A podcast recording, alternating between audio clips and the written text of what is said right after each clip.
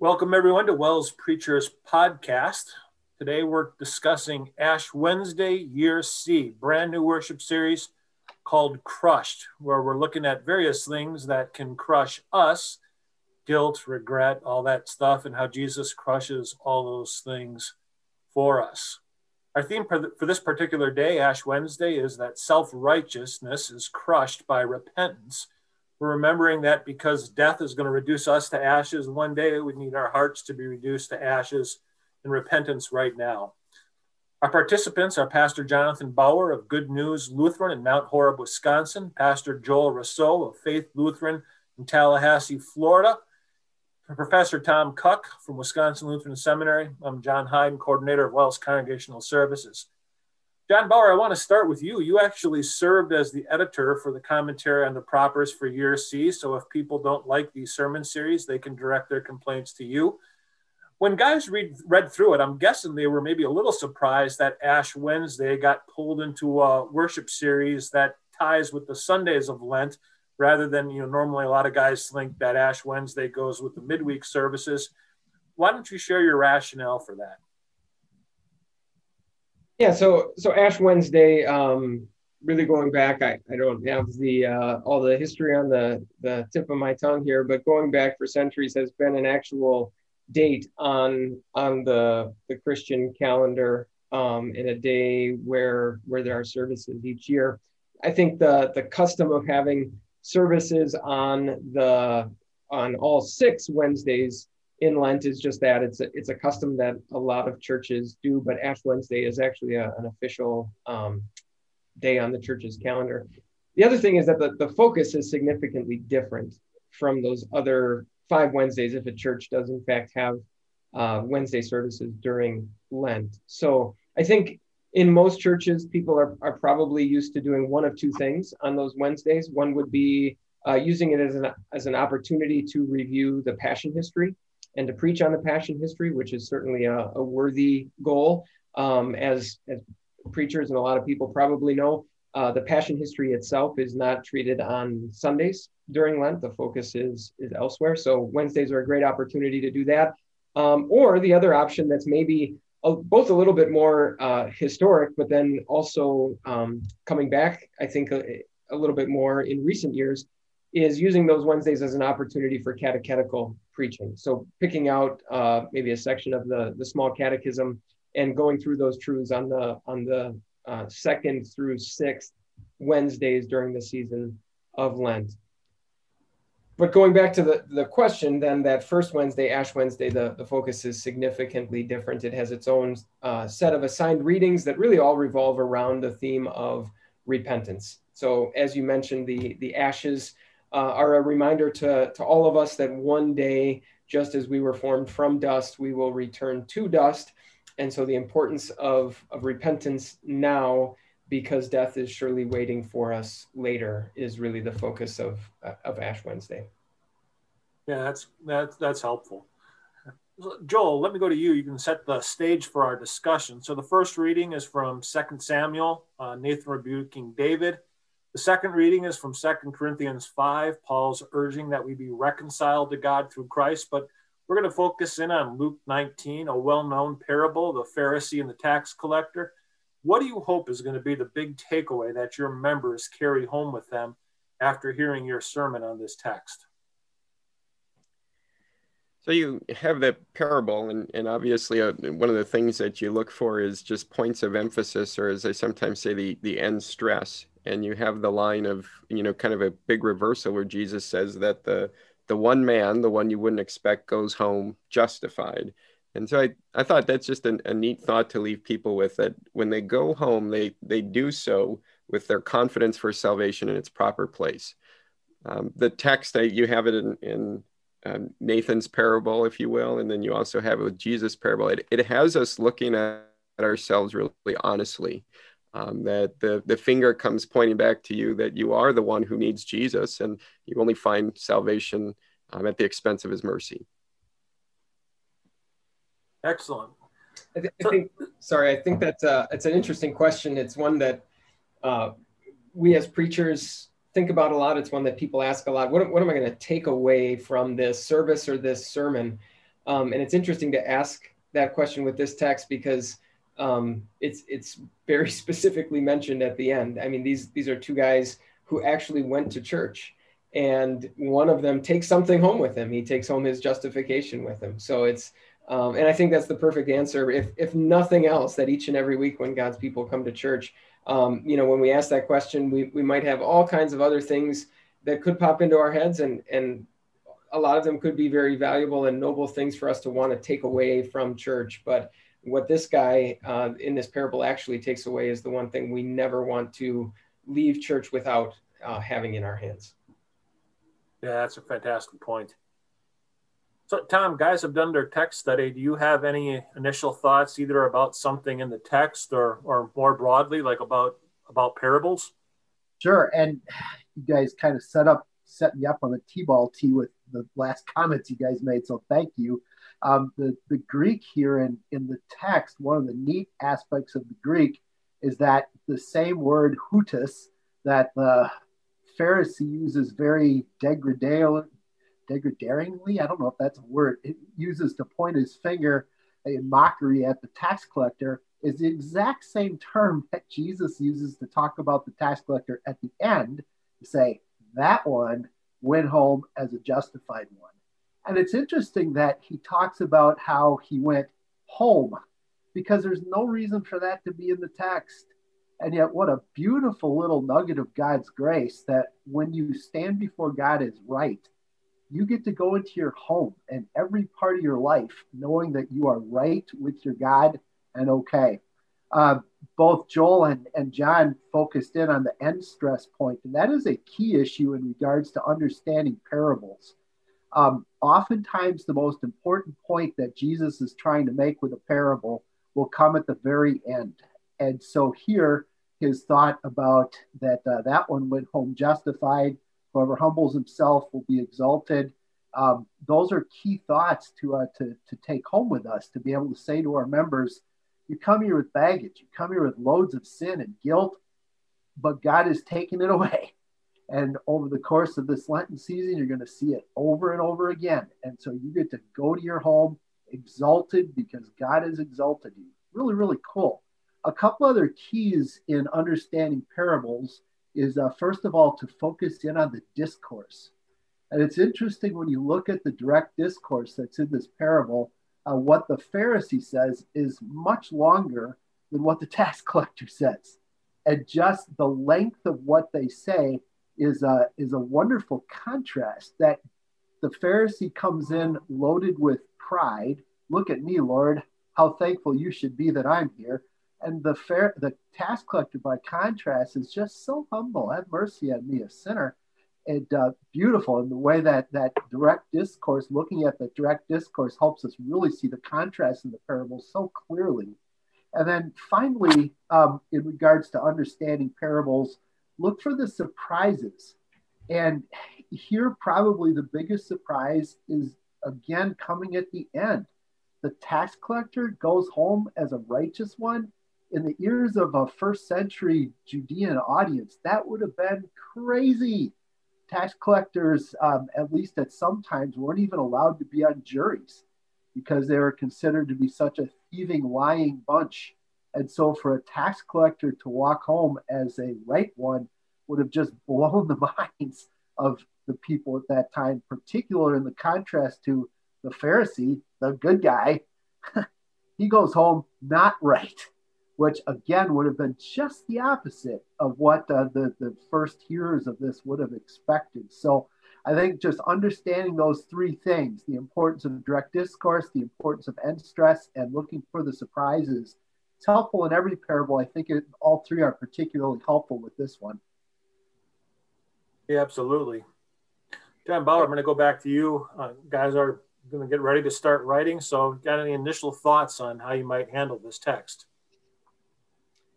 I, just a, a, couple of things that are even connected to what Tom was saying. Um, it's interesting. I, I, I always kind of take special note whenever there's a section in a particular gospel that isn't in any of the other gospels. I, I just really always enjoy uh, preaching on those sections. And Luke has a lot of uh, unique material, especially in the second half of his of his gospel.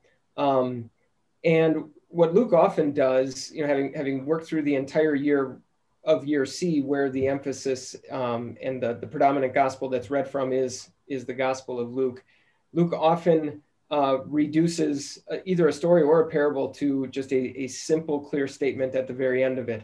Um, and very often it's stated in terms of a reversal of expectations. So, you know, in a lot of ways, he's he's setting the theme for the entire book already back in chapter one with the Magnificat, where toward the end of that, it's, it's just so much about a, a reversal of the normal order of things. He has cast down the mighty from their thrones, but has lifted up the lowly. And here at the end of this parable, you, you get another uh, example of, of a, a, statement that says pretty much the same thing.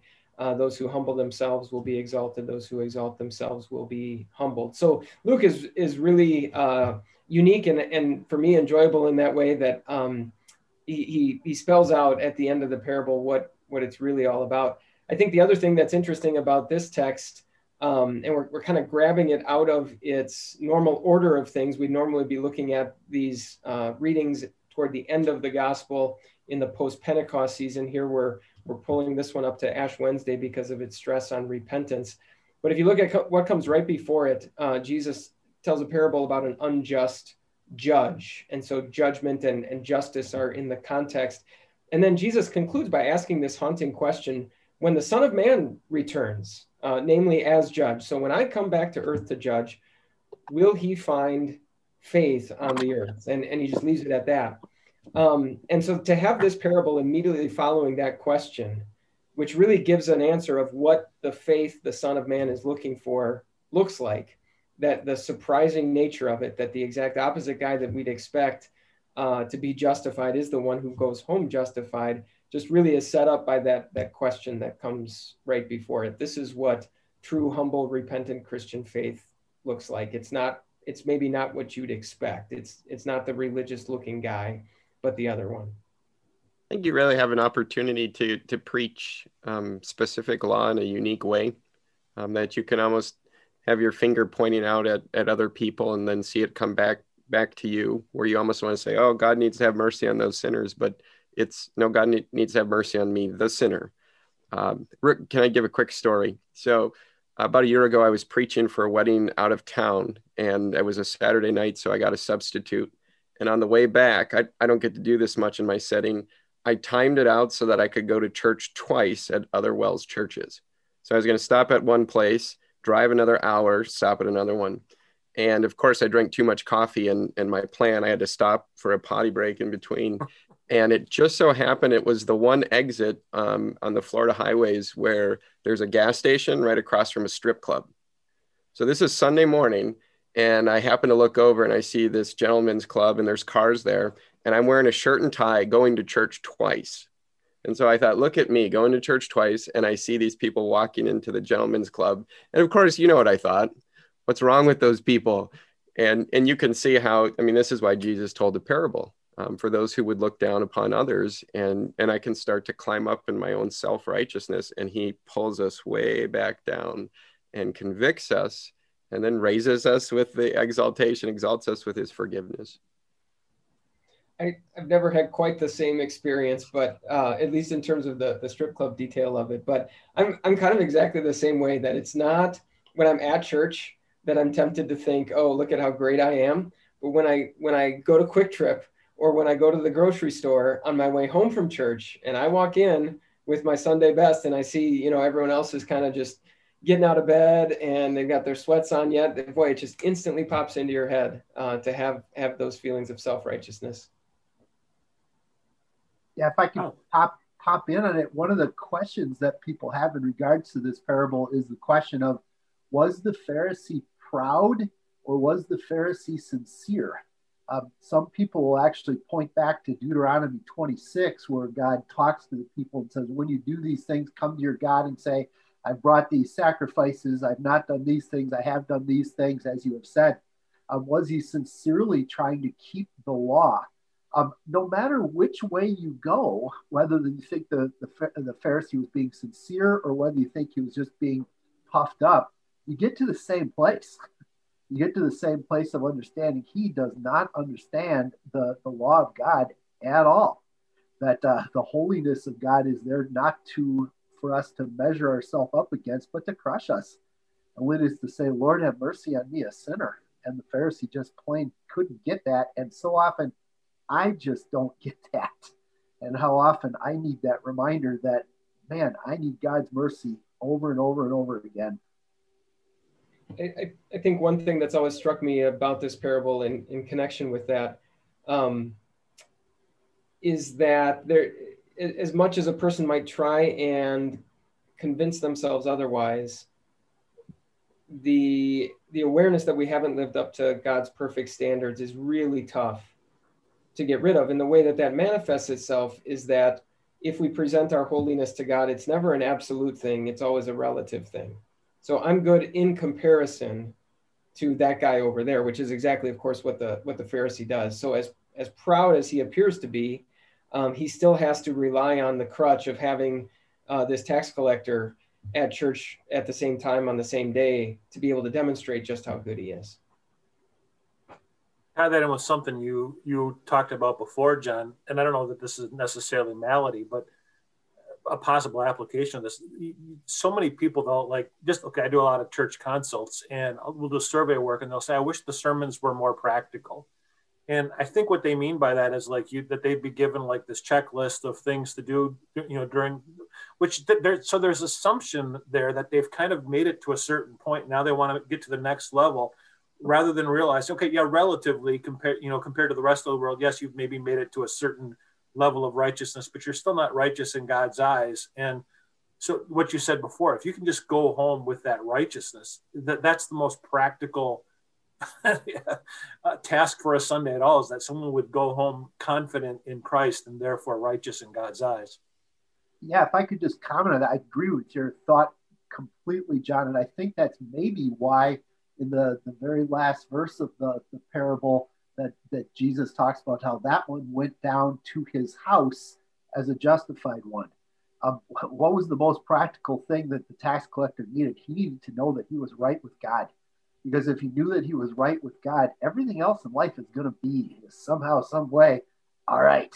And uh, same thing for us as uh, as believers in Jesus, and for every one of our members. The most important thing that they can take home with them is the fact that they're right with God because that will flow into every aspect of their life.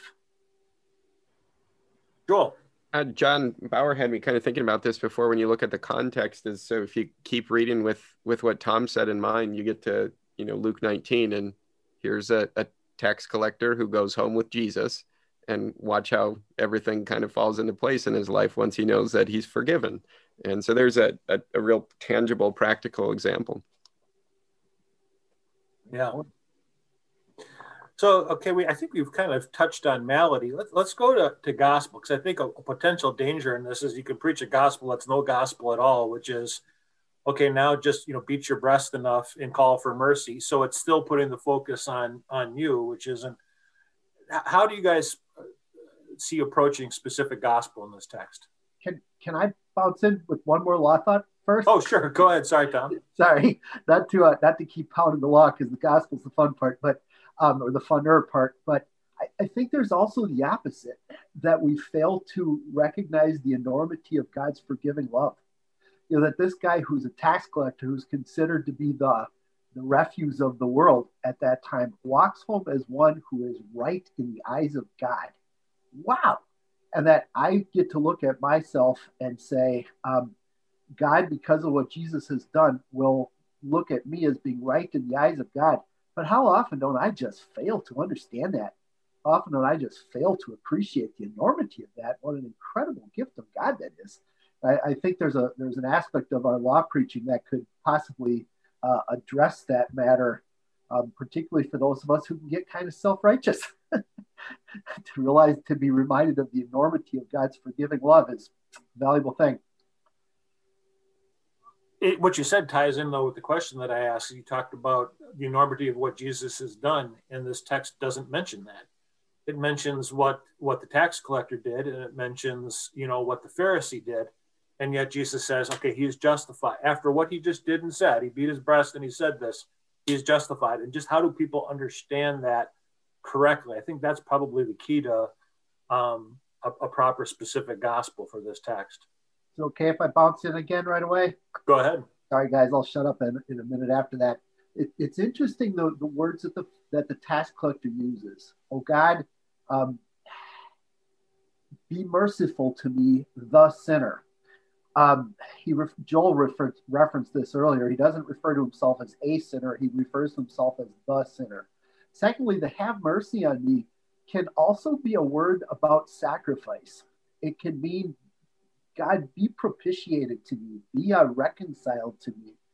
And some think that there's a hint in there to say that these are prayers that were being offered at the time of sacrifice and that what the, the tax collector is focusing in on is there's a sacrifice going on and i need that sacrifice. And oh god use that sacrifice to bring me the mercy that i need. Um, and of course ash wednesday and the lead on into lent sets itself up perfectly for that because look at the sacrifice which is coming. The most incredible sacrifice that the world has ever or will ever see has been made for you and for me. That is absolutely amazing. And so you hear a little uh, nuance of that or a shadow of it, uh, or maybe a little oblique reference to it in the words that the uh, that the tax collector says. Mercy on me, Lord. I also saw the um, you know the wisdom of having Second Corinthians five as as one of the other readings. Then, so if you want to pick up on that word, God have mercy on me, the sinner. Well, then you have that verse five twenty one of know, God made him who had no sin to be sin for us. So Jesus is charged and is paying the penalty as the sinner. Um, and as a result, we have God's righteousness. We go home because of that sacrifice that was that was made. Yeah, I, I think both of those uh, readings work hand in hand, as as Tom mentioned, with that word um, that isn't just the you know the the Kyrie eleison version of "Have mercy," you know feel bad for me uh, feel sorry for me. It's it's the recognition that some sort of payment needs to be made. And and at the very least aside from the the time of day he may have been there he's at the temple where those sacrifices are offered. Um, and then with and, and tying it in then with first corinthians or uh, second corinthians 5 the the reading itself picks up with kind of the we might say the call to repentance. Uh, we are Christ's ambassadors. We implore you, be reconciled to God. But what comes right before that is God was reconciling the world to himself in Christ. So in, in both cases, it's God who's taking the first action, and our repentance is not something that convinces God uh, to do what needs to be done. It's a response to God, God doing that on his own initiative because of his grace. Other thoughts about points you might want to bring out in the sermon. Tom. Um, an interesting little tidbit from the, the Pharisees' prayer. There's there's at least five uses of the word I. Um, I thank you that I am not like other men. I give. I do this. I do that. And uh, and the the how easy it is for us to become self-centered and self-focused and me, me, look at me, me, me. And where does that end up leaving me? It leaves me in slavery. And by contrast, um, the, the focus of the tax collector's prayer is just on God. God have mercy on me. And, uh, and his focus is totally outward. And where does that leave him? It leaves him standing as right with God. And so, uh, a reminder for our for our people to feel free to despair of your own righteousness because it is despairable. But look outside yourself. Look outside yourself to the God who loves you dearly, because there is your righteousness. And your God loves you dearly, and you can see it in the sacrifice that He made for you. I think that, that connects really well too with what Tom mentioned before about parables and paying attention to the direct discourse. Um, if if we needed to convince God of our, our righteousness, then all the words in the world wouldn't be enough. Certainly not even even the many words that the Pharisee spoke. Um, if we needed to convince God of the genuineness of our repentance, again, the, the same would be true. But the fact that it's not our repentance that somehow earns God's love, His mercy, or His forgiveness is, I think, enforced and highlighted by the fact that the the tax collector's words are so few. Other thoughts? I always wondered whenever you know we'll, we'll talk we'll tell pastors to avoid um, you unnecessarily using churchy words in a sermon, which to me always meant if if the churchy word comes up, that's like you have, and I almost wonder if you have to spend some time just letting people know what justified justified means, um, just because it's it's it's the text hinges on that right now.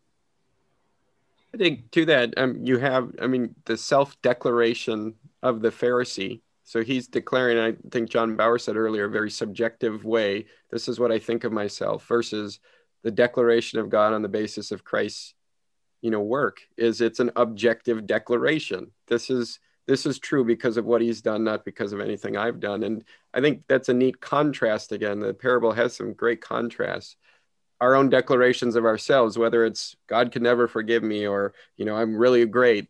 Well, he brings us down through his law, through and then raises us up through his gospel. And I think it's really valuable to go back to the, the, the courtroom scene. It's perhaps a little overly simplistic, but that uh, the, the judge is talking and the judge makes a declaration about the defendant. The judge says you're innocent. And whether you were guilty or innocent, it doesn't matter because the judge has spoken and uh, the, that the judge of all declares that I am innocent on the basis of what Jesus did for me. It's really, really cool. So I, I would agree with your assessment, uh, John, that this is something that we probably need to do a good job of explaining and making clear. I think if if there's ever a sermon um, to to not avoid the churchy word, but to use it as an opportunity to teach the concept, this would be it. Um, I read this somewhere along the line. Someone can correct me if they if they know immediately that I'm wrong, but this is actually the only time that out of Jesus' mouth we we get a justification uh, related word. So that that concept that we are uh, so familiar with from the writings of Paul and from the the language that is used in the Lutheran confessions was really only on the lips of Jesus this one time. And if you if you uh, consider that also then in, in this context of the parable about the judge that came before it, and Jesus says, "When I come back to judge, will I find faith?" Well, this is the judge telling us exactly what that justifying faith looks like. Yeah, not that not that you'd want to get into to all the Greek in the sermon, but just you guys brought it up early. The unique the unique word for for mercy, propitiation. So you're justified because the payment has been has been made, not just because uh, I've just wink, wink. Let's pretend that nothing ever happened. Other thoughts, you guys have any thought, either whether it's sermon introduction or illustrations or theme, any thoughts or too early in the process for, for that yet? I think the, the, the, thing that sticks out in my head is I, I think about preaching this text on in the context of Ash Wednesday. Um, you know, Tom said it before. In the Pharisee, we sure see a guy who who seems to be puffed up, and if if you were to actually almost visualize that, you know, you can even see his chest swelling as he uh, thinks about how, how great he is. His head, you know, yeah, ego uh, through the roof, and and just all puffed up and as we gather in church on Ash Wednesday, and if if you uh, go to a church or or preach at a church where there is our, our actual visible ashes on display, um, where those ashes are just like a, a, sharp needle that that bursts that balloon or bursts our overinflated ego.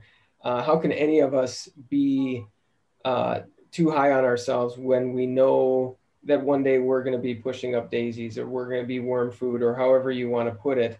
Um, the ashes themselves are, are just such a pointed reminder of that. Um, and so, yeah, just the, the, the necessity of having that, that bubble burst now in our hearts through repentance, um, knowing that, knowing that eventually death is in store for us. Tom.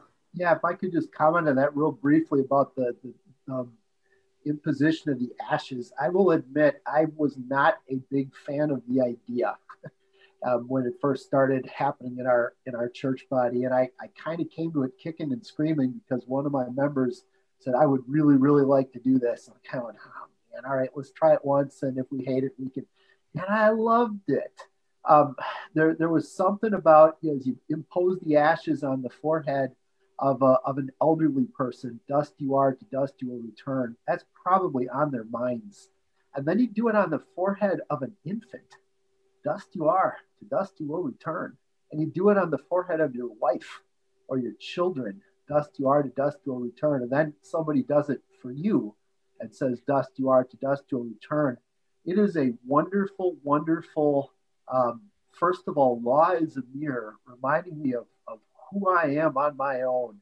But oh, the grace of God that Jesus was willing to become dust and ashes so that I can someday have glory and I don't remain dust and ashes, but I will see Jesus with my own eyes. So, so cool. So, Pastor, if, if you are not in the habit of doing uh, the imposition of the ashes, uh, may I just humbly suggest that you consider it. I've, I found it to be a, uh, a really neat faith building or faith helping exercise that, uh, that really helped me and I think my members in our, in our lives of faith. Yeah, I, I, usually mention at some point um, if I bring it up in the sermon or, or if it's just uh, in the explanation. Um, sometimes I just come out and say, this this will probably feel a little bit uh, uncomfortable and awkward and I, I think that's a good thing i think that's exactly how it's supposed to be because death is is not supposed to be this natural easy thing that we as humans think about which is why of course we we avoid thinking about it and talking about it at all costs. Um, and then secondly I, it, it's just for me it's always a wonderful service too to remember the the blessings of baptism how because we've been buried in in repentance we've been buried through faith with with jesus and raised to new life then this physical death is not the end of our story. And uh, it's actually a, a custom that we have here and i put a plug out uh, for anyone else to do it too to uh, sing at the close of the ash wednesday service we sing selected verses of god's own child i gladly say it so it's either verse four or five that says, Though I lie in dust and ashes, faith's assurance brightly flashes. Baptism has the strength divine to make life immortal mine.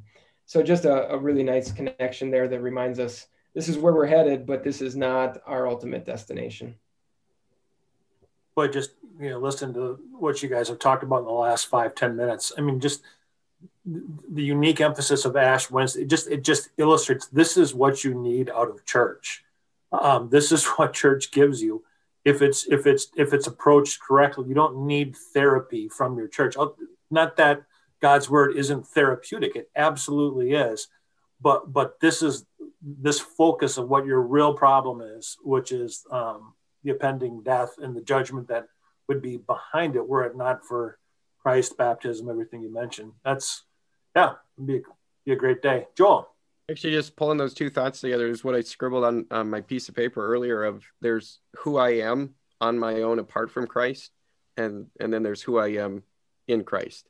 And so Tom was talking about apart from Christ, yeah, I'm nothing but dust and ashes. And then John talked about with baptism, who am I? Well, I've life immortal is mine uh, through Christ.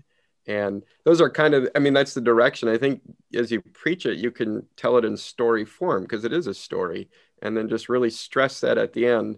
Um, bring us into the story, of course, too. That's what I'm going to try to do. Whether or not I accomplish that will be another story. If you accomplish it, you'll feel good about yourself, right? No. Just one other quick thought I had. It to me, repentance is is always uh, has always been one of the more difficult biblical concepts to talk about like to try and describe and, and define. Um, it seems you can either do it in a very quick and overly simplistic way, um, or it takes forever to try and get to the bottom of it. And so I think this text is really helpful in that we, we hear who Jesus' audience is. Um, we hear what their need is. They, they need to repent.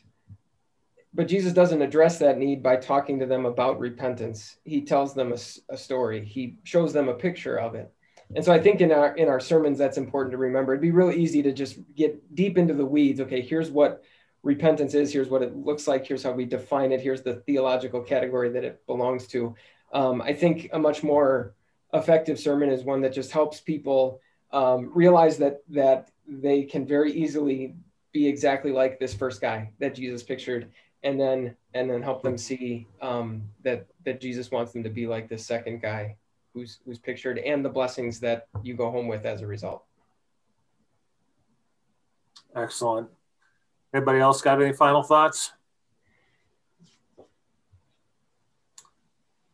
Seeing none, I'll just thank you. I think this sets up for a fantastic Ash Wednesday. It ties in so well with the rest of the Crushed series. Um, so looking forward to talking to you real soon about the first Sunday in Lent. Thank you, brothers. Thank you. Thank you.